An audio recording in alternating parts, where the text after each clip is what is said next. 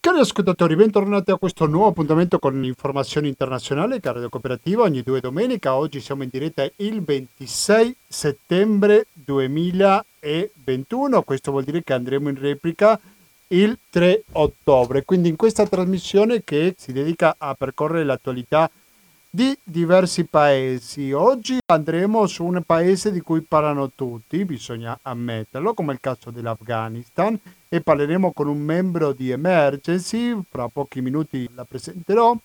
Dopodiché parleremo di un paese di cui si parla molto meno in questo ultimo periodo, perché sono stati diversi anni durante la guerra vera e propria che si parlava ogni giorno e poi è sparito dai media.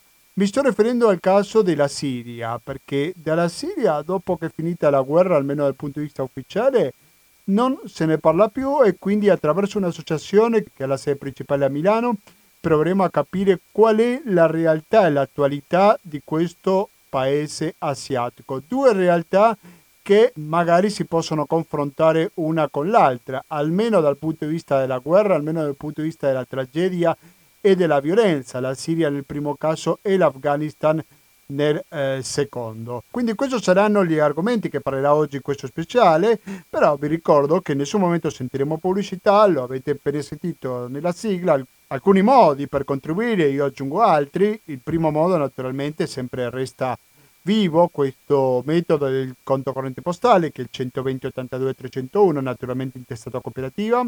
Informazione e cultura via Antonio da Tempo numero 2, il KP35 131 Padova, il RID bancario, il pago elettronico, forse questo non c'è nella sigla, ve lo aggiungo io, e il contributo con l'associazione Amici della Cooperativa sono i metodi alternativi per aiutare la sopravvivenza di eh, questa radio. Naturalmente quando facciamo questa trasmissione pensiamo a musica di diversi paesi, no? Come non ascoltare un CD di cui si è parlato molto negli ultimi giorni perché giovedì scorso ha compiuto niente meno che 30 anni.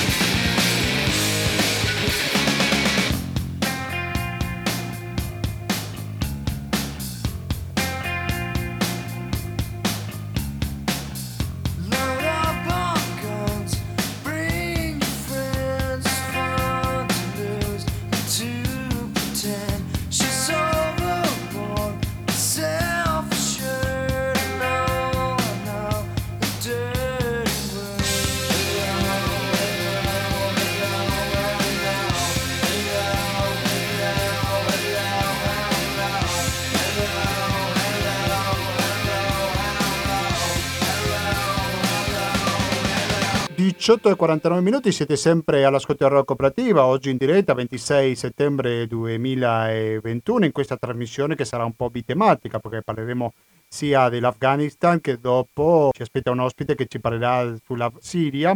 Però come anticipavo all'inizio di questa puntata, il primo dell'argomento che ci occupa è l'Afghanistan perché vorremmo capire come la situazione da parte di una persona che lo ha vissuto proprio l'arrivo dei talibani quando sono arrivati e dopo per ovvi motivi ha dovuto lasciare il paese proprio il 15 agosto quando sono arrivati la stessa sera è dovuta partire per uscire dall'Afghanistan che parla anche del suo lavoro anche, no? perché lei lavora per Emergency la saluto subito Silvia Barlocco buonasera e benvenuta a Radio Cooperativa Buonasera, buonasera a tutti. Grazie mille per la sua disponibilità. Silvia Barlocco è Grand Manager in Afghanistan, che è rientrata a metà agosto, come dicevo prima, sempre lavorando per Emergency. Se vuole prima di tutto raccontarci com'è stata questa uscita, un giorno sicuramente molto drammatico, me l'immagino guardandolo da fuori questa situazione, giusto? Sì, è un giorno particolare. Eh, l'ospedale di Emergency eh, a Kabul sorge in centro città quindi già dal mattino le, le strade del centro erano abbastanza vuote. Eh, molto diversa era la situazione della strada principale che porta eh, verso, verso, l'aeroporto che già si stava eh, affollando, eh, c'era mh, persone che cercavano anche di raggiungere a piedi l'aeroporto, tutta folla che poi ha creato le, le scene che, di cui tutti siamo t- stati testimoni nel, nelle due settimane diciamo, successive fino al, al 31 di agosto. Eh sì. Quindi un, e al momento, eh, allora, la, la situazione è, a, livello, a, livello, di conflitto è relativamente più tranquilla. Eh, alla Scarga, che è l'ospedale a sud, eh, che era stato, la città era stata mh, mm, eh, sotto assedio per diversi giorni, eh, al momento la situazione è tranquilla, continuiamo a ricevere eh, pazienti, ma abbiamo aperto anche i, criteri di ammissione a ehm, eh, vittime civili come può essere un, un, un incidente stradale o eh, anche per i minori sotto i 14 anni, perché comunque essendo una struttura altamente specializzata nella chirurgia eh, possiamo eh, essere utili la, alla popolazione. Vedendo sul vostro sito che siete partiti con questa operazione sin dal 1999, ricordando sì. che questa guerra è tutt'altro che nuova e poi che avete curato poco più di 7 milioni e mezzo di persone. Emergency, dov'è che si trova di preciso in Afghanistan? Da quale parte? Beh, siete a Kabul? Dove siete anche? Siamo, siamo in um, Emergency ha tre ospedali, come dicevi, eh, l'attività è iniziata nel 99 e il primo ospedale è stato aperto ad Anaba, nella valle del Panshir, che adesso è diciamo, eh, salita all'attenzione dei media per, per il, il, movimento di resistenza che, che eh, ha, ha, cercato di contrastare la, la, la, conquista dei talebani. Quindi nel 99 eh, è stato aperto il primo ospedale di chirurgia di guerra. Eh, negli anni però, eh, con il cambiamento del conflitto, quell'ospedale è diventato un centro Uh, sì di chirurgia, ma anche un, soprattutto un centro di maternità e pediatria. Eh, ad, ad, Anaba eh, in, eh, prima diciamo, del, del, del, del, 15 agosto, eh, ora si sta riprendendo un po' l'attività, eh, Emergency garantiva 600 parti al giorno, quindi era, era un, un, un, buon esempio di, di cure per, eh, mm, per, le, per, le, donne e soprattutto è un, fiore all'occhiello della valle perché il personale della maternità è eh, composto al, nella quasi totalità da, da donne eh, afghane, da colleghe nazionali afghane. Il secondo ospedale è stato aperto a Kabul nel 2001, mentre il terzo ospedale è stato aperto nel sud del paese, eh, alla Scarga, nel eh, 2004. E collegati ai tre ospedali eh, sono, c'è una rete di 44 posti di primo soccorso e cliniche eh, diciamo di base che garantiscono sia appunto i servizi di base e eh, la possibilità anche del trasferimento in ambulanza eh, verso gli ospedali. Laura Barlocco, non so se lei è in contatto ancora con la gente che si trova sul posto. Sì, sì, sì, io sto continuando a lavorare, sto seguendo da, diciamo, da remoto. Da lontano? Eh. Per ora. Che senso? Come fa a seguire quella, questa attività da lontano, se posso chiedere? Eh, allora, ehm, dato che io non sono personale sanitario, il mio lavoro è molto di ehm, coordinamento con eh, i colleghi giù e io sono, eh, il mio lavoro prevede la, la, scrittura e gestione di progetti che presentiamo come emergency alla, all'Unione Europea e alle Nazioni Unite per supportare le attività di emergency. Quindi poi il mio lavoro in Afghanistan è quello di seguire e monitorare l'andamento dei progetti ed essere il collegamento tra quello che Emergency fa e eh, i rappresentanti eh, diciamo de- de- dei donatori che supportano Emergency. Quindi in questo momento posso seguire da, diciamo, da casa, anche se eh, spero a breve potrò tornare giù. Chiaramente Emergency a metà agosto ha fatto una scelta di rimpatriare chi non era personale eh, sanitario, che chiaramente sarebbe stato eh, non era utile in quel momento per supportare i colleghi nazionali, perché ci terrei a sottolineare che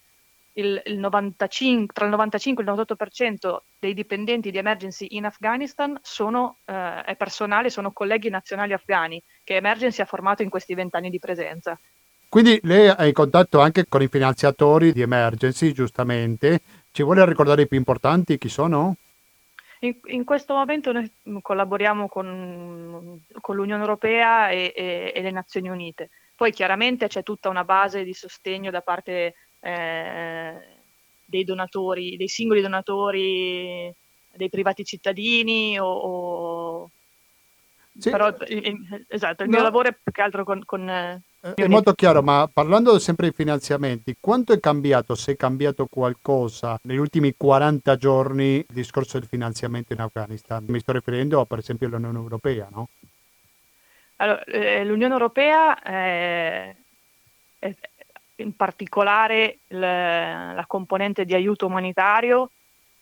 In questo caso l'Unione Europea si è impegnata a continuare il supporto ehm, alle alle organizzazioni non governative perché eh, sono stati bloccati invece altri finanziamenti. In questo momento eh, l'Afghanistan si trova, per quanto riguarda proprio il, diciamo, il, il sistema sanitario, si trova in una situazione particolarmente critica perché il sistema sanitario era sì eh, supportato dal governo, ma eh, tramite fondi di sviluppo della Banca Mondiale, eh, del Fondo Monetario Internazionale. Chiaramente questi, questi, eh, questi, grandi donatori che veramente fanno supporto eh, ai governi, non a piccole eh, o medie organizzazioni, con l'arrivo dei talebani hanno congelato l'erogazione dei fondi e in questo momento eh, ospedali, cliniche di base che si trovavano in tutto il territorio afghano eh, sono veramente eh, alcune sono, rischiano di chiudere e si rischiano di avere veramente degli effetti catastrofici su, sull'accesso alle cure per eh, milioni di, di, persone, veramente. Sì, giustamente, perché molte volte si dice se portiamo l'aiuto all'Afghanistan, in realtà stiamo dando il sostegno ai talibani, quando in realtà si potrebbe fare questa distinzione. Io voglio aiutare i civili a prescindere dal governo che si trovi in carica, giusto? Forse non esatto. è una esatto. cosa così facile da risolvere, se c'è questa diatriba, non so se così possiamo chiamarla. Sì, no, Prego. sì, sì non, è, non, è, non, è, facile al momento, chiaramente. Eh, quello che la, la, le Nazioni Unite stanno cercando di fare è comunque di rimanere accanto alla popolazione che eh, sta, sta, pagando eh, gli effetti di, di, di questa transizione. Eh, forse ancora troppo presto per dirlo, però anche il segretario generale delle, delle Nazioni Unite ha detto che eh, no, non si prospetta un, un, un, un, futuro troppo ottimista per, per, l'Afghanistan, vista la situazione. Scusi se io sono completamente ignorante su questi discorsi degli no, aiuti, però eh, l'aiuto può arrivare direttamente a voi, Emergency o altre organizzazioni, oppure deve passare qualcosa dalla parte del governo afghano? Eh, allora, in, in questo momento eh, Emergency, come, come, tante altre organizzazioni, ha attivi tutti i normali canali eh, di supporto eh, dei privati cittadini, quindi eh, il privato cittadino che vuole sostenere l'attività di Emergency in Afghanistan sul sito, eh, profilo Instagram o su Facebook trova tutti i dettagli. Emergency.it eh, aggiungo io. Sì, Prego. Sì. E, ehm, in questo momento mh, mm, sono, sono onesta, sinceramente non so eh, se è possibile tramite il, il, il, governo afghano, anzi i talebani in questo momento hanno chiesto eh, alle Nazioni Unite di rimanere e eh, a sostenere a, e a eh, erogare servizi che in questo momento loro non riescono a, a a fornire alla, alla, popolazione. E immagino che il sistema pubblico sanitario afghano non sarà dei migliori, no?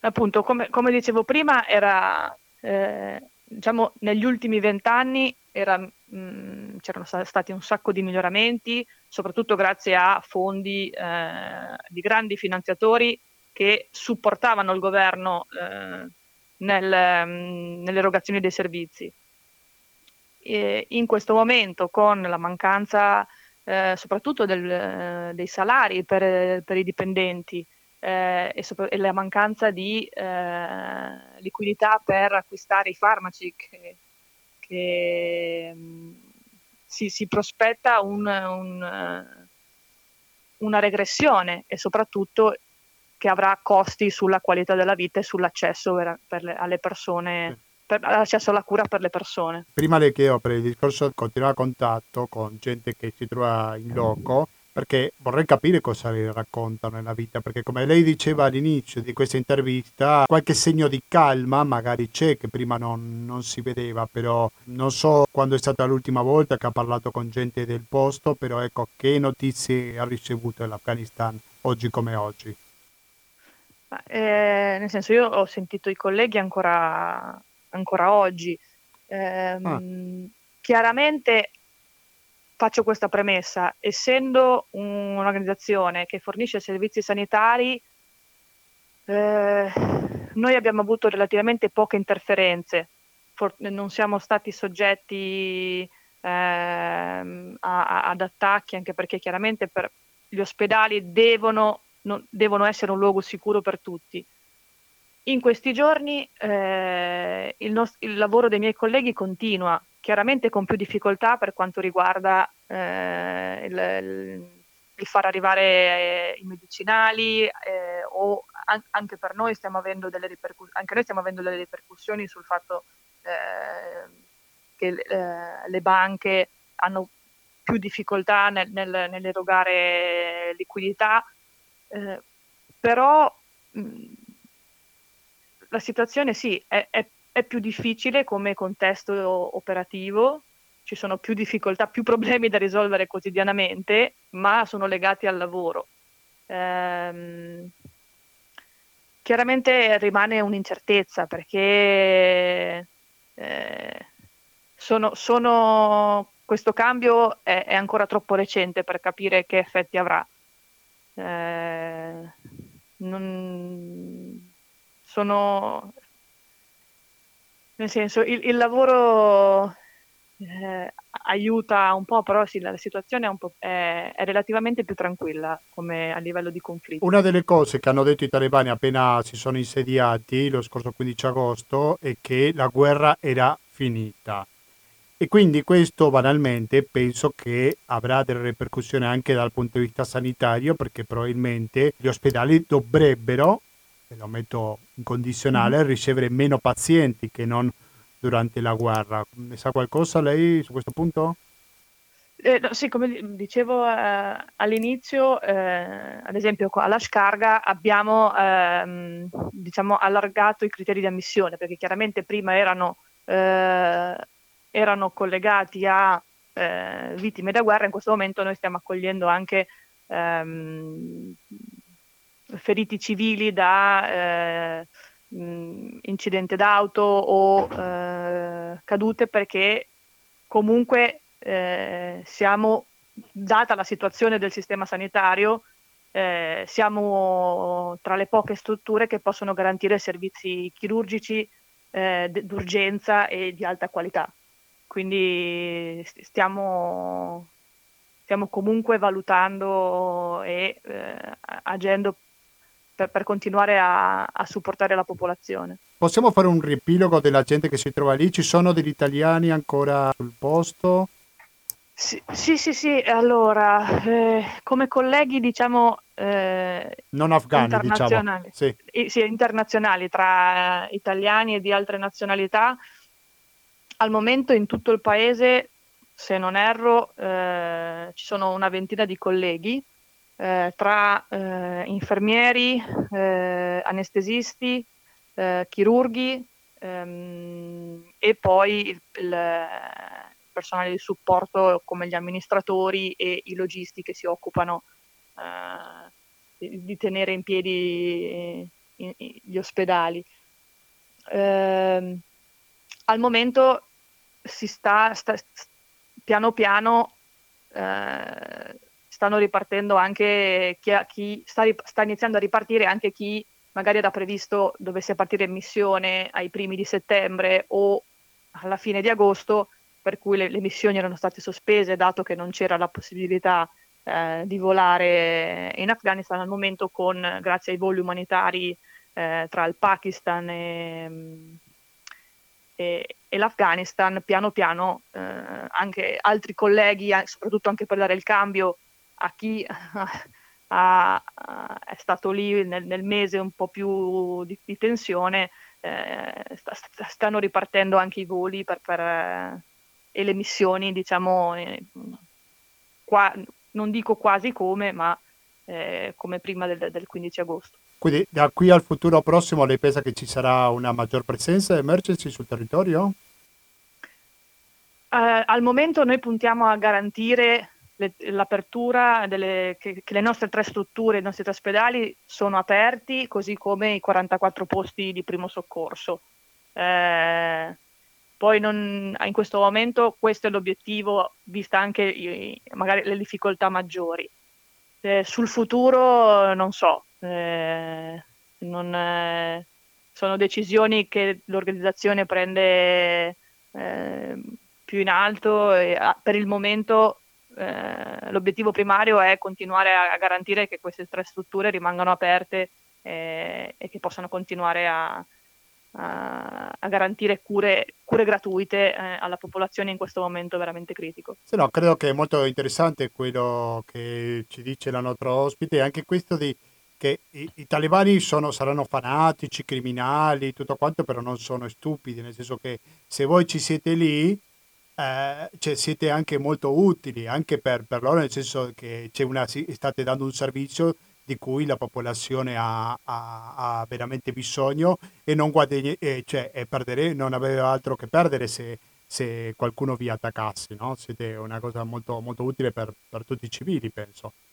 Sì, come, come le altre organizzazioni sì, umanitarie, quindi eh, eh, cerchiamo di stare accanto alla, alla popolazione. E sicuramente lo dimostrate ogni giorno. Allora, ripeto il loro sito che è emergency.it, dico per chiunque voglia fare una donazione, la nostra ospite sicuramente ci ha rassicurato che queste donazioni arrivano buone mani. Io ringrazio veramente tanto Silvia Barlocco, Grand Manager di Emergency in Afghanistan, appena rientrata, cioè lo scorso mese è rientrata da questo martoriato paese. Grazie alla prossima Silvia. Grazie mille, buona serata. Un saluto, buona serata. Adesso cari ascoltatori sentiamo qualcosa in più di Nirvana. E quando torniamo mm, ci manterremo in Asia, eh? ma parliamo di una situazione che viene scordata soprattutto negli ultimi tempi, come quello della Siria.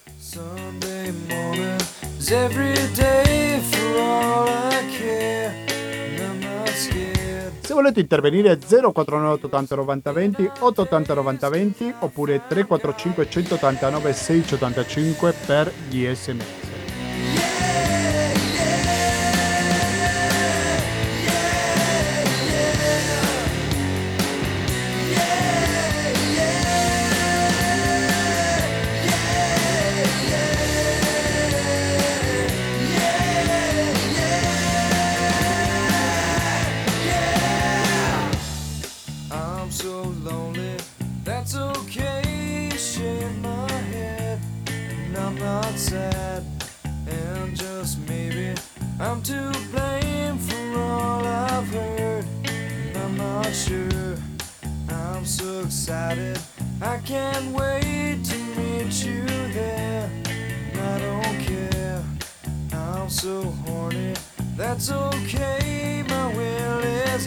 Siete sempre all'ascolto naturalmente di Radio Cooperativa e prima abbiamo parlato di un conflitto di cui ne parla tanto come quello dell'Afghanistan, anche se l'abbiamo visto da un'angolazione diversa, perché quello che fa Emergency credo che ha molto molto valore, soprattutto perché un'associazione conosce il territorio come pochi altri, perché vive il territorio. A volte uno si sente dire commentari, critiche, quello che è, da gente che si trova tranquillamente dietro una scrivania e non conosce veramente la realtà del territorio. E dall'Afghanistan ci spostiamo in Siria perché parliamo con altra gente che la Siria la conosce e lavora sopra, come il caso di un'associazione che si chiama Il Cuore del Mondo. Parliamo con una sua rappresentante, come lo è Claudia Ceniti. Claudia Ceniti, buonasera e benvenuta a Radio Cooperativa.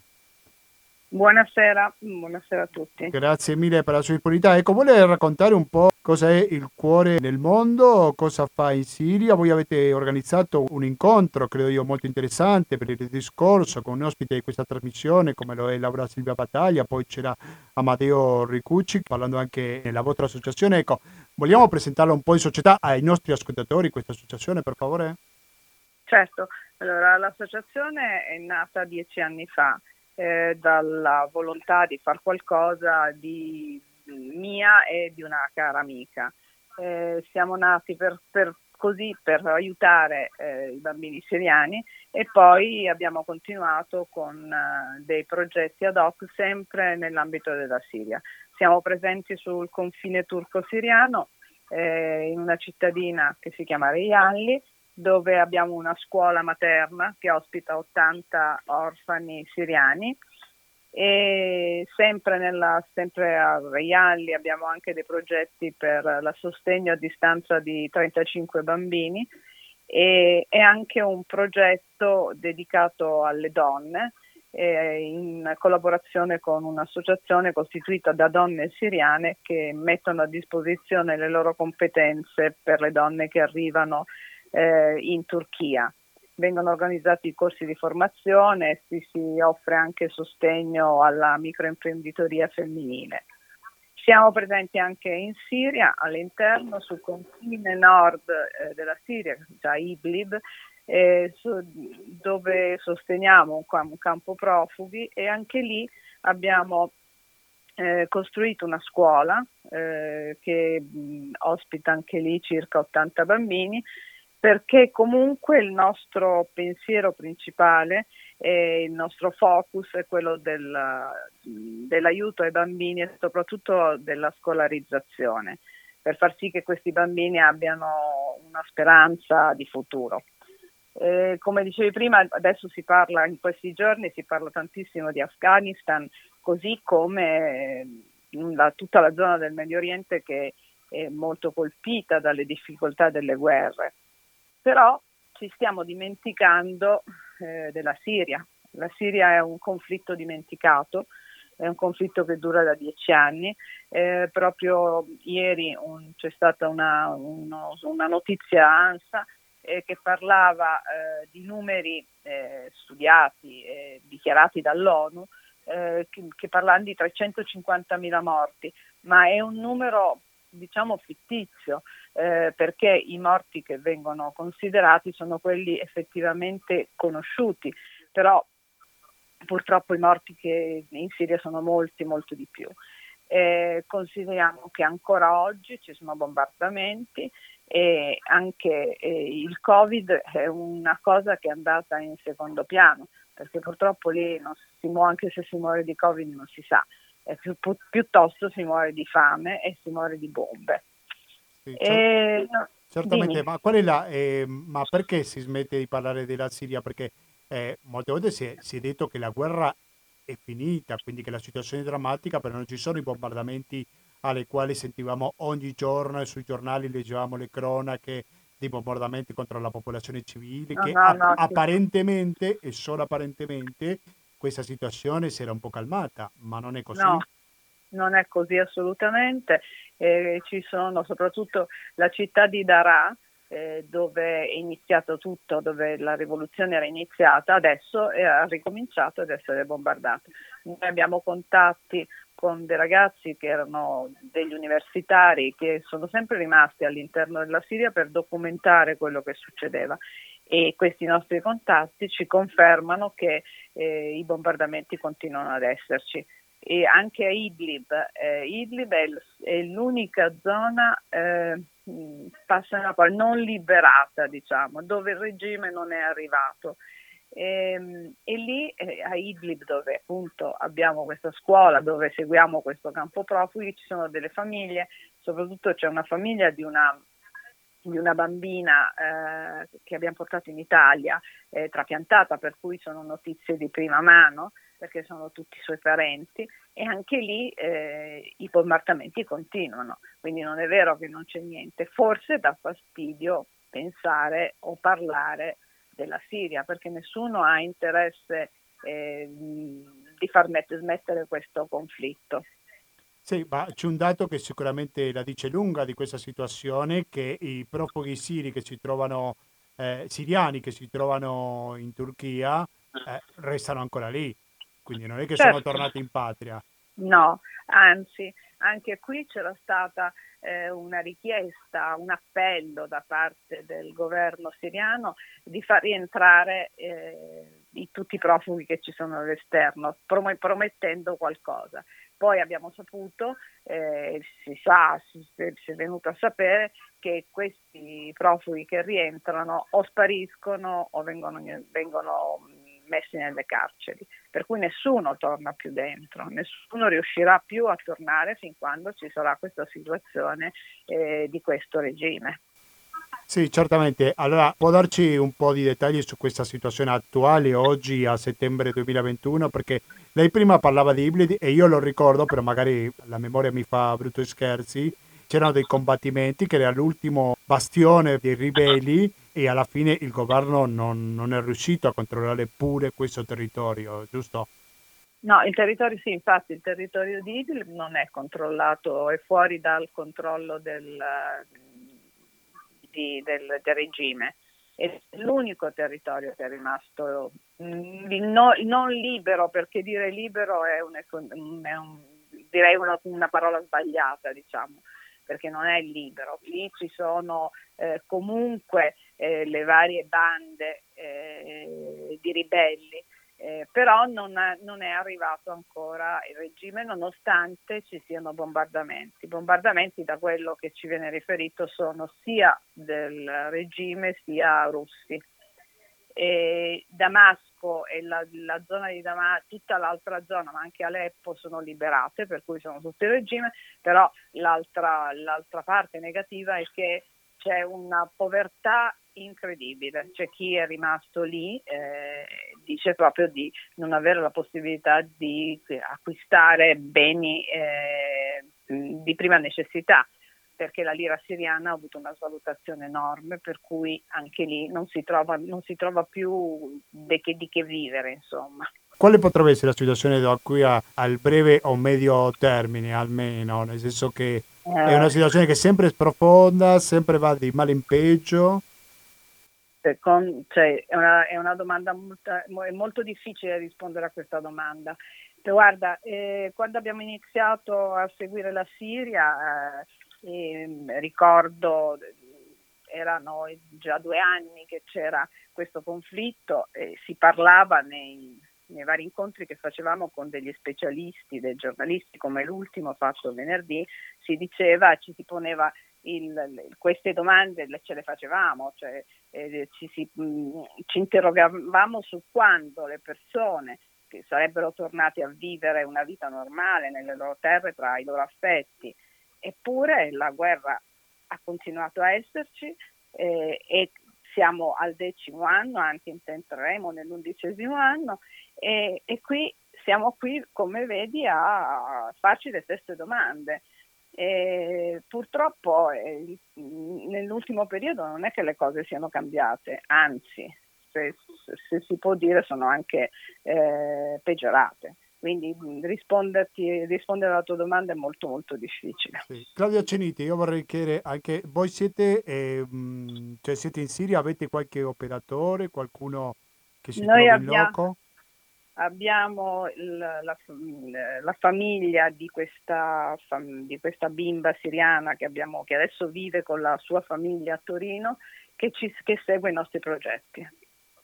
Perché, eh, un- perché adesso non, non è possibile, è impensabile poter entrare, perché cioè, entrare come noi siamo una piccola organizzazione umanitaria, per cui entrare in in una zona come quella significherebbe dare in mano un assegno in bianco a, alle- la- la- la- a questi ribelli, per cui non è il caso, però siamo seguiti da queste persone che ci, che ci danno il resoconto di quello che viene fatto anche tramite video, tramite foto, tramite telefonate, per cui continuiamo a operare finché riusciremo.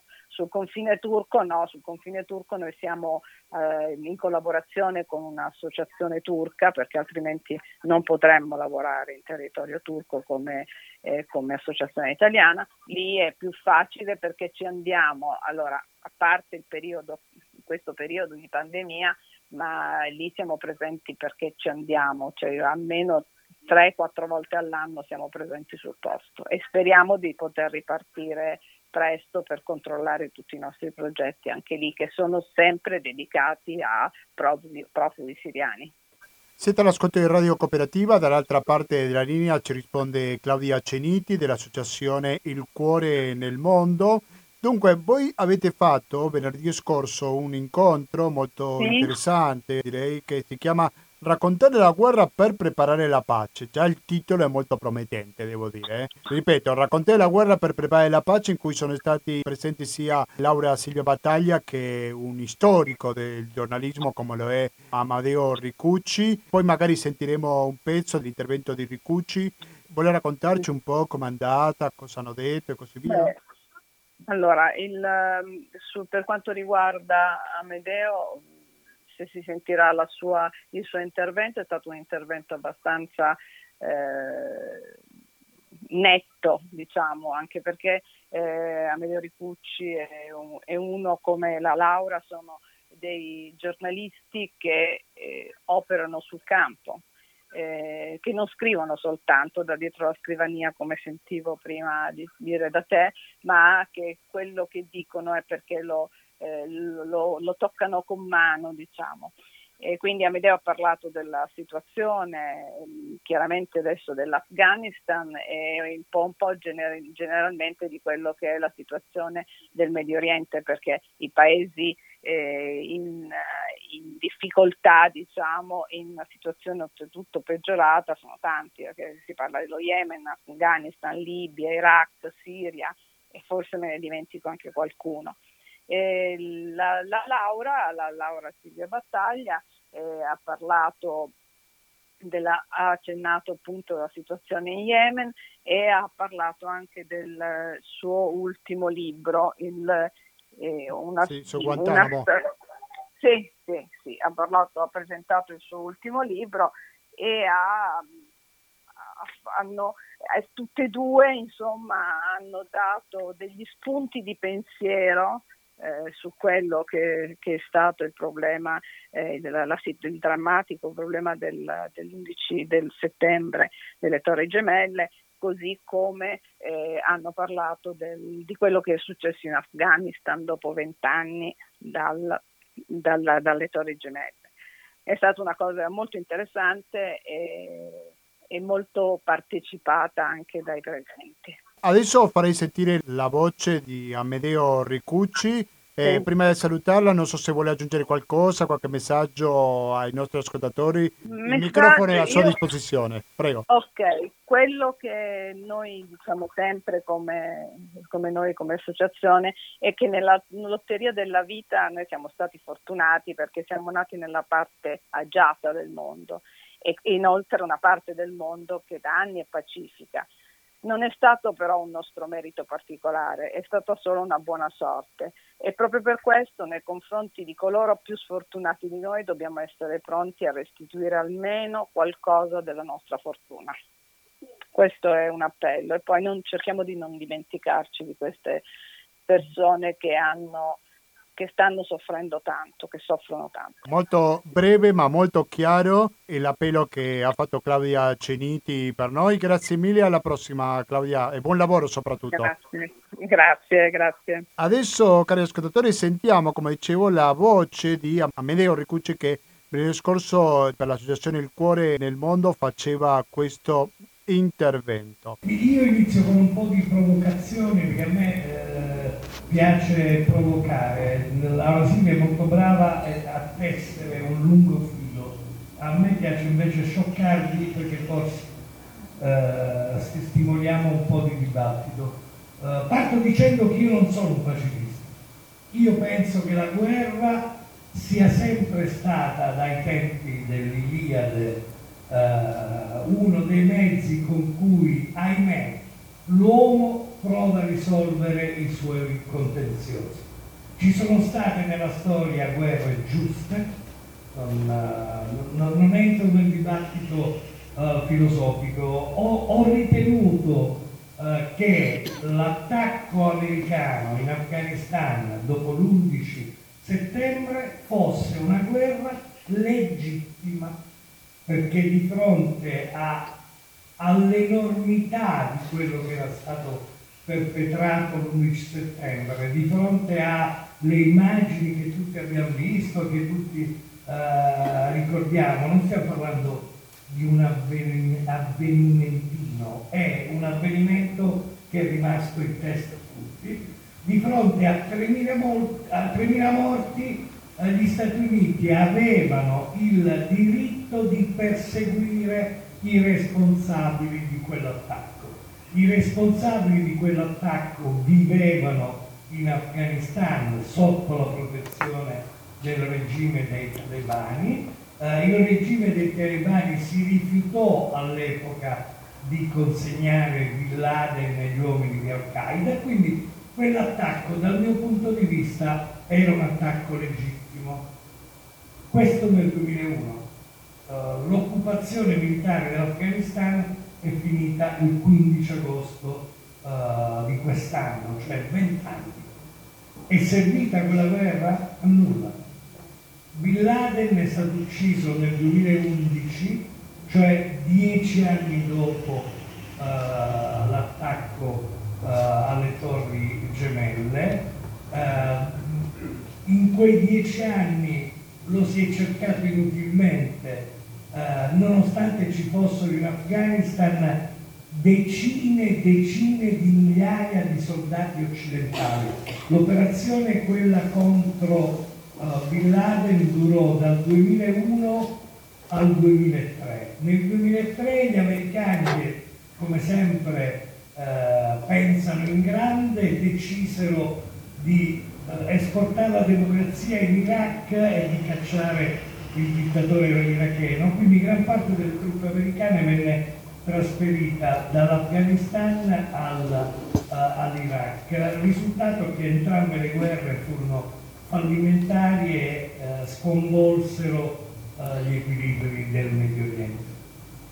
Però quella guerra in Afghanistan che venne da noi eh, venne da noi pubblicizzata come un intervento di pace, così come un intervento di pace, eh, disse il Premier Berlusconi, e- era l'intervento in Iraq. Di pacifico non ha avuto nulla. Noi per vent'anni abbiamo eh, riempito gli studi televisivi di marescialli, eh, soldati e colonnelli che vantavano il nostro grande contributo alla pace in Afghanistan, salvo scoprire ad agosto che i talebani che eravamo andati a combattere erano ancora lì, anzi erano sempre più forti e con quei talebani si era deciso di fare un accordo, di lasciargli il paese. Con tutto ciò che significava, perché si sapeva, come tutti eh, ricorderete, l'annuncio dato da Biden del ritiro dall'Afghanistan e di aprile i negoziati a Doha in Qatar con i talebani sono iniziati nel 2017. Quindi tutti sapevamo, tutti sapevano che eh, ad agosto al massimo la deadline era appunto l'11 settembre per farla per chiudere il cerchio eh, il contingente internazionale avrebbe abbandonato l'Afghanistan. L'abbiamo abbandonato nel modo peggiore.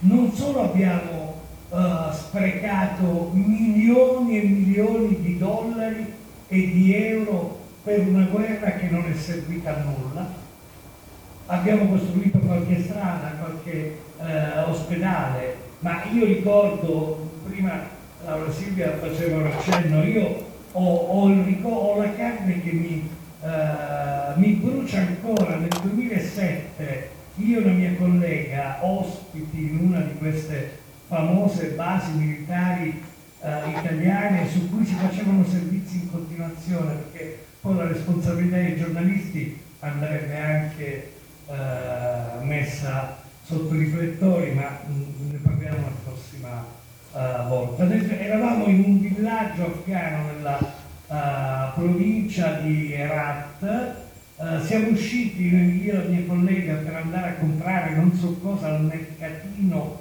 locale, come succede in questi media tour, come li chiamava Laura Silvia, uh, si è accompagnati dai militari, quindi eravamo in due blindati, due lince dell'esercito italiano, con otto soldati armati di tutto punto, dalla testa, dalla punta della testa alla punta dei piedi, eh, che ci scortarono in questo mercatino.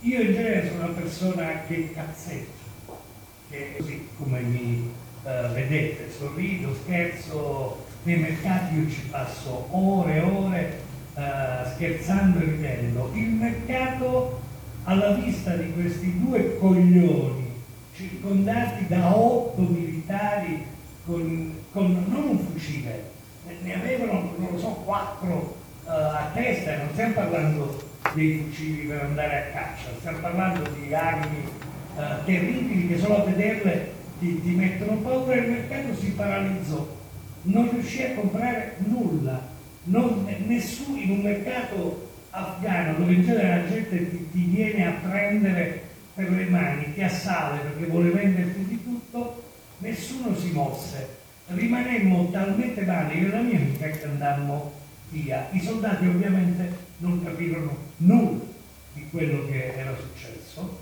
perché i soldati all'estero non capiscono nulla. Chi ha scritto che le guerre non bisogna lasciarle fare ai militari perché altrimenti è un disastro, ha scritto una uh, verità. Io penso, uh, per non andare tanto per il sottile, che il 15 agosto, cioè le immagini che avete visto dell'aeroporto di Kabul preso d'assalto da migliaia e migliaia di afghani sia una giornata cruciale quanto l'11 settembre. Ed è il giorno in cui l'Occidente tutto, non gli americani, anche gli italiani, anche gli italiani il cui ambasciatore è salito sul primo aereo disponibile e se n'è andato, signore. Mentre, mentre ambasciatori di altri paesi sono rimasti, l'ambasciatore italiano è andato via, è rimasto un segretario d'ambasciata, quello che avete visto in tutte le foto, promosso console all'occorrenza, che sul muro, su uno dei muri del gate non so quale dell'aeroporto, tirava in braccio, tirava un bambino e lo portava in salvo.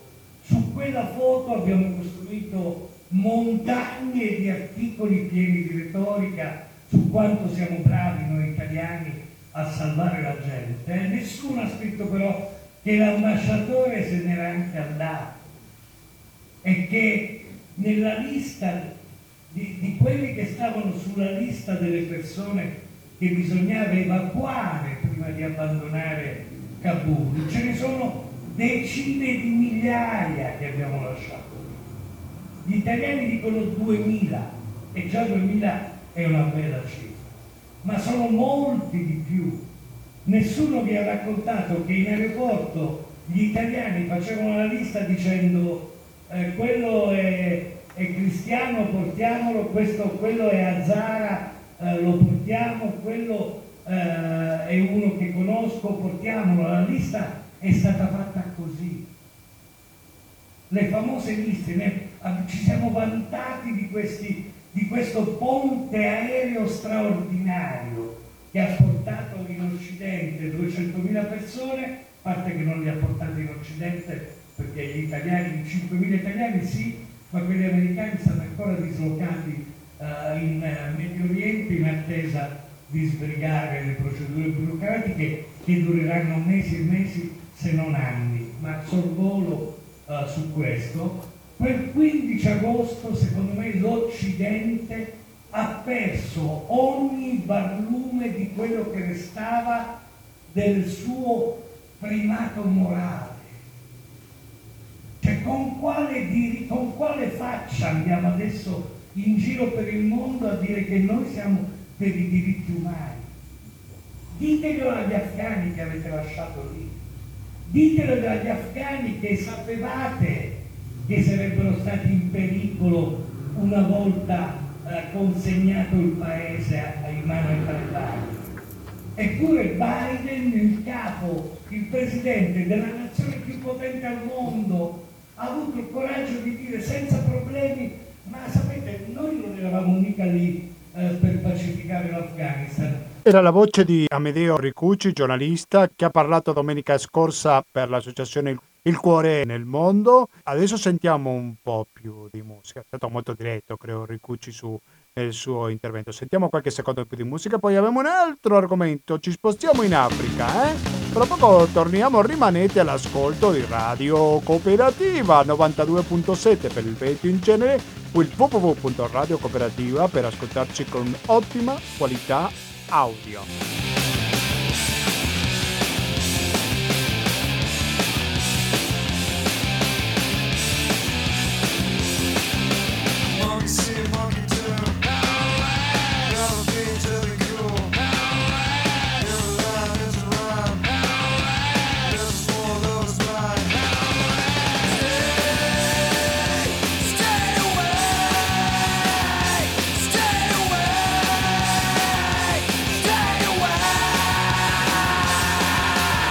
19.45 minuti, siete sempre all'ascolto di Radio Cooperativa sull'FM 92.7 o sul www.radiocooperativa.org. Siamo partiti in questa trasmissione parlando sull'Afghanistan con un membro di Emergency, poi ci siamo trasferiti in Siria per parlare di un conflitto che si è smesso di parlare. E ahimè, dobbiamo dire che non è l'unico conflitto di cui si è parlato molto per un periodo e poi è caduto nell'oblio, ma il conflitto va avanti. Mi sto riferendo al caso del Tigray nel corno africano, questo conflitto che è partito alcuni mesi fa, che ha come protagonista un premio Nobel del Tigray per su questo che qua Radio Cooperativa ha un esperto di quell'area, come possiamo chiamarlo se non un esperto Michele Fassina. Michele Fassina, buonasera e bentornato qua a Radio Cooperativa. Buonasera Gustavo a te e anche agli ascoltatori e ascoltatrici. Grazie mille per la tua Grazie. disponibilità, caro Michele. Allora, raccontiamoci un po', perché abbiamo smesso completamente di sentire le notizie che arrivavano dal Tigray, sia dall'Etiopia ma anche dall'Eritrea. Tu sei, lo ricordo, d'origine eritreo. Ecco, perché non ci racconti questa situazione? Perché il conflitto va avanti, giusto Michele? Eh, purtroppo sì, eh, nel senso che, eh, sai, eh, i grandi media hanno, come dire, eh, oscurato queste, queste- questa, come tantissime altre guerre, eh, tra virgolette, dimenticate. Uno perché non, eh, eh, come dire, è imbarazzante per la comunità internazionale assistere inermi a quello che sta succedendo in uno scacchiera estremamente, come dire, in- importante, perché sappiamo che eh, dopo la eh, guerra in eh, eh, Iraq, eh, oggi come oggi, chi ha lo- oh, il controllo del eh, Corno d'Africa ha un grandissimo controllo sulle rotte commerciali e soprattutto quelle petrolifere pe- del, del- del- del, appunto, che dalla- dal- dall'Oriente eh, arrivano fino in Occidente, così come le eh, rotte commerciali. È bastato quella crisi eh, di quella nave, se vi ricordate, che ha ostruito il eh, canale di Suez per eh, scombigliare appunto completamente, eh, anche da un punto di vista economico, le nostre, come dire, certezze, con danni eh, eh, ingenti, soprattutto per chi, per le compagnie eh, di navigazione eh, e quant'altro. Ma eh, detto questo, quello che sul campo oh, continua a esserci tra il Tigray eh, subito dopo la- l'11 settembre, che per alcuni eh, eh, ha come dire, un valore simbolico con quello che in continuità le- delle- del- della strage delle Torri Gemelle, ma tu che sei latinoamericano hai un altro oh, indice di, di, di sensibilità anche rispetto a quello che è stato l'11 settembre di tanti anni prima del Pinochet in, in, Del 73, in sì. Cile e, e- e per tornare a un 11 settembre invece nel Corno d'Africa che è il capodanno oh, del, del, eh, etiope ed eh, eritreo e tigrino ovviamente. Questa è una data che simbolicamente si pensava avesse portato, come dire, di nuovo la pace e invece anche questo nuovo anno oh, continua Allora, nel... ti devo fare gli auguri, Michele, a questo punto. Grazie, gra- grazie, grazie. Eh sì, non lo Grazie. sapevo perché non ti ho salutato prima. Prego, continua pure. preferirei un 11 settembre di pace nel Corno d'Africa, eh, Eh. giusto per capire, però eh, ovviamente eh, come, sia come società civile, ma soprattutto come opinione pubblica, ecco, il mio riferimento a questi fatti, questo ultimo conflitto tra eh, il, il Tigray, tra le milizie tigrine e eh, gli Afar, che sono oh, dell'Andankalia, un'altra etnia appunto confinante, dà il senso- segno il senso di quello che è, come dire, la, la sensibilità dell'opinione pubblica che eh, rispetto appunto a una copertura mediatica che viene meno, sembra che eh, i problemi, soprattutto per la popolazione eh, civile, siano terminati. Abbiamo un, eh, 4 milioni di, di persone eh, sull'orlo della fame, una grandissima carestia in tutto il Corno d'Africa, quelli eh, soprattutto oh, oh, per mancanza appunto anche di generi di prima necessità, soprattutto quelli eh, legati al- ai, ai medicinali, come dicevi tu in apertura di eh, trasmissione, quello che sta succedendo oggi in Afghanistan e eh, anche in Siria, in continuità con quello appunto soprattutto con eh, l'intervista che hai fatto sul volontario appunto sulla volontaria del- della Siria, io mi permetto di sollecitare ancora nel- nei nostri ascoltatori, ma soprattutto nella comunità internazionale nell'opinione pubblica, che non è eh, solo il conflitto vero e proprio che crea grandi dan- drammi, grandi sofferenze, morti sicuramente, ma è quello che si lascia dietro, cioè per ricostruire un tessuto sociale, un, come dire, eh, ancora prima della riconciliazione eh, tra, tra i gruppi etnici, è quello che eh, da un punto di vista di infrastrutture, di sanità, di, di- di- di capacità di, sopravvivenza, di agricoltura, eh, di, pastorizia, così come eh, sappiamo il- il- l'Etiopia è un paese prevalentemente eh, eh, agricolo e, e pastorale, con una grandissima eh, esportazione in quasi, pae- in quasi paesi, in quasi tutti i paesi eh, appunto oh, del Medio Oriente della, della carne.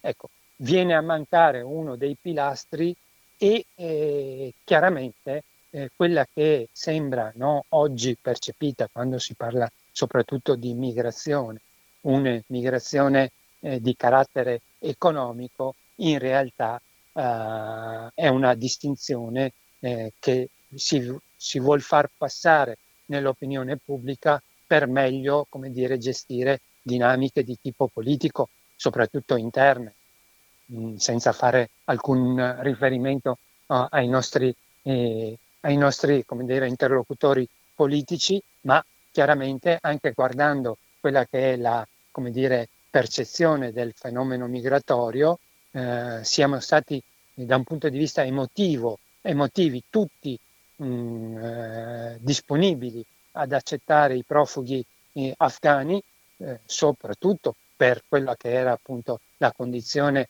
non solo dei collaboratori, ma del gen- di, di genere, soprattutto per le donne, per i bambini. Abbiamo visto come eh, c'è stata una grandissima solidarietà. Ecco, eh, cercare oggi di fare delle distinzioni tra questo tipo di situazione, perché ci evoca, come dire, no, oh, nel nostro immaginario oh, gruppi di terrorismo piuttosto che gli integralisti islamici, e, e, e pensare che il resto del nostro mm, pianeta sia governato da delle situazioni meno, come dire, eh, devastanti, seppur da un punto di vista simbolico meno eclatanti, perché in Etiopia sicuramente non ci sono queste situazioni qua, ma tutto il Corno d'Africa, eh, così come eh, il, il, il, la Somalia, eh, lo Yemen, è presa da questo tipo di dinamiche in cui a farne le spese, anche se non come dire, eh, esplicitamente vietando la scuola alle donne piuttosto che ad altre cose, ma succede esattamente la stessa cosa, perché le donne sono l'anello, eh, come dire, di congiunzione tra un'economia domestica e un, un, una continuità del, della famiglia, quindi dei, dei, del, dei gruppi, e, e, e questo, e questo oh, impedisce di fatto, trancia a tutti quelli che sono i legami eh, di solidarietà eh, eh, di tipo patriarcale in questo caso, che comunque eh, hanno per eh, centinaia di anni eh, gestito e eh, reso possibile la vita anche in situazioni estreme di povertà piuttosto che di eh, eventi climatici eh, come la carestia, siccità, le locuste, tutte queste cose qua hanno hanno una grandissima ripercussione. Eh sì, allora, allora Michele Fassina, ricordami un attimo, questo conflitto quando è che è partito? Una decina di mesi fa, no? Circa? Sì. Quando è partito? Sì, no? sì. Novembre dello scorso anno? A novembre dell'anno scorso, siamo quasi... Ah, eh, a... quasi dieci mesi. Ecco, quanto è cambiato questo conflitto? Perché ha avuto fasi magari di maggiore intensità, altri di meno. Quanto diverso è il conflitto oggi a dieci mesi del suo inizio? Ma è, è, è peggiorato oh, perché non si combatte una uh, guerra, uh, come dire, aperta, ma è una guerra di trincea e questo impedisce alla società civile, soprattutto alla parte appunto oh, oh, importante della popolazione che vive di eh, agricoltura e di pastorizia, di poter seminare, di poter coltivare i campi, di poter, eh, come dire, portare al pascolo il bestiame, quindi questo di fatto oh, fa più danni eh, paradossalmente in termini eh, numerici di quanto non facciano i morti, eh, come dire, eh, direttamente eh, sul, sul, eh, sui, sui, sui fronte belli. Questo mh, se consideri che questi due anni sono stati caratterizzati da una pandemia, eh, noi siamo abituati dai nostri telegiornali ad avere, come dire, anche qua nel Veneto, no? la cronologia dei morti e dei ricoverati tutti, tutte le ore, tutte le sere. Ecco, noi non sapremo mai quante persone in realtà in questi paesi stanno perdendo la vita per il Covid, ma soprattutto per eh, una mancanza di una sanità di base che viene meno appunto nel momento in cui eh, non ci si può o curare, gli aiuti umanitari sì, non se arrivano. parliamo del Covid, credo che in Africa, se non vado errato, stiamo parlando del 2.5% della popolazione immunizzata. Non so quale sarà il caso particolare dell'Eritrea o del Cono d'Africa, però stiamo parlando di percentuali irrisorie, no? Sic- sicuramente, per cui appunto in questo, in questo senso dico che il, i, i, conti, come diceva eh, anche l'altra uh, volontari appunto in Siria, li facciamo direttamente su quelle che sono, come dire, le nostre eh, informazioni eh, di tipo scientifico, ma quello che eh, invece eh, non si considera appunto, questa è una grande concausa uh, del, del, dell'emigrazione in generale, eh, eh, abbiamo visto Haiti dopo un terremoto, uh, abbiamo visto appunto tutte queste situazioni che eh, mh, mm, abbiamo sotto, sotto, gli occhi che ci dicono una realtà che è, è estremamente più complessa. Non c'è, non c'è appunto, oh, se non c'è la pace, non c'è neanche una stabilizzazione di, di questi fenomeni, tra cui quelli dell'immigrazione, ma anche da un punto di vista poi sociale, culturale, la mancanza di pace, eh, come dire, abbiamo visto con eh, che cosa è successo dopo vent'anni di occupazione in eh, Afghanistan, dove si è tentato di eh, esportare la democrazia. Io, se mi permetti, farei un, come dire, un appello eh, a partire da quello che... Siamo piccolo- quasi in chiusura, però dillo pure. Sì, vai. sì, 30 secondi. No, Eh, anche sabato- di più, vai. sabato pomeriggio, eh, insieme appunto alle associazioni, eh, tra cui l'AMPI e tutte le associazioni contro la guerra, facciamo una, eh, eh, un evento oh, che eh, riguarda la- la- la- tutti i caduti eh, in Africa, insieme al- all'AMPI soprattutto, e questo credo che sia un momento per eh, aprire un dibattito che faccia un- in qualche modo alle- dalle 18 in poi, 18.30, poi ci troveremo in eh, Piazza Gasparotto, per iniziare con le nuove generazioni a parlare appunto di pace, di, di guerra per costruire la pace, come si diceva appunto prima sul, Sì, sulla- nell'altro sulla- titolo dell'altro evento. Allora, ripetiamo, Sulla- sulla- sabato prossimo, quindi questa trasmissione va in replica, quindi è buono chiarirlo, la data precisa che stiamo parlando del 2 sabato ottobre. 2 ottobre, alle ore 18 ci sarà una commemorazione eh, in, eh, all'Arena, ai giardini dell'Arena, eh, per i caduti d'Africa. Quindi e qui st- stiamo, appunto, stiamo parlando di- sempre di Padova, sì? Padova, sì, a Padova, e Eh? poi dalle 18.30 in poi ci sposteremo appunto in piazza Gasparotto, dove eh, siamo sotto un po' eh, rispetto anche al- alle condizioni meteo per poter appunto poi approfondire oh, su un'iniziativa che eh, decolonizzi appunto le nostre menti, perché la, deco- la colonizzazione non è solo quella armata, quella come dire, eh, eh, ma è soprattutto culturale, economica, di mancanza appunto di- di- di- di servizi, di infrastrutture. Quindi invece che spendere, eh, posso dire, eh, migliaia di miliardi sulla finta eh, transizione ecologica, dovremmo veramente impegnarci affinché eh, eh, in- nel mondo la gente rispetto a quello che ha, rispetto al clima, rispetto a quello che eh, eh, esiste, possa poter eh, sopravvivere e vivere dignitosamente. Ecco, questo lo dico non perché sia eh, contrario al, al- al- al cambiamento, oh, come dire, green, ma a partire proprio da quella che è l'esperienza dell'Etiopia, la più grande diga eh, sul Nilo che sta facendo precipitare l'Etiopia anche con una, gover- una guerra sull'acqua e sul controllo dell'acqua tra il, il Sudan, il sud del Sudan e l'Egitto, eh, poi possa essere, come dire, eh, quella, quell'energia green, verde, che viene poi venduta ai paesi occidentali. È una cosa che senza dubbio ci riguarda molto da vicino. Io ringrazio tanto veramente Michele Fasina, di origine di Trio, molto esper- esperto del Corno d'Africa. Grazie alla prossima, Michele. Grazie a voi, grazie a Radio Cooperativa, alla prossima. Stiamo finendo, concludiamo questa trasmissione naturalmente sentendo un altro brano di Nevermind, sempre dei Nirvana, perché giovedì scorso si sono compiuti esattamente 30 anni della sua apparizione. Vi saluto ricordandovi naturalmente il conto corrente postale che è il 120 82 301 intestato a cooperativa, informazione e cultura, via Antonio Tempo numero 2, il KP 35 131 Padova. Il RID bancario, il pago elettronico e il contributo con l'associazione Amici Radio Cooperativa sono i metodi alternativi per aiutarci alla sua sopravvivenza.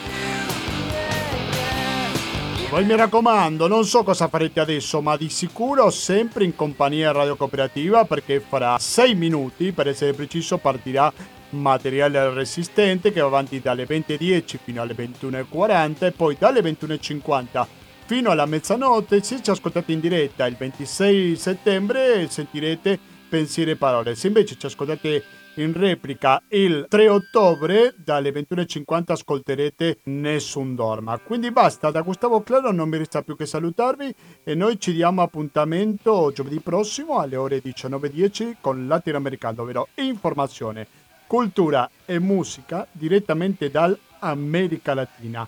Grazie e alla prossima!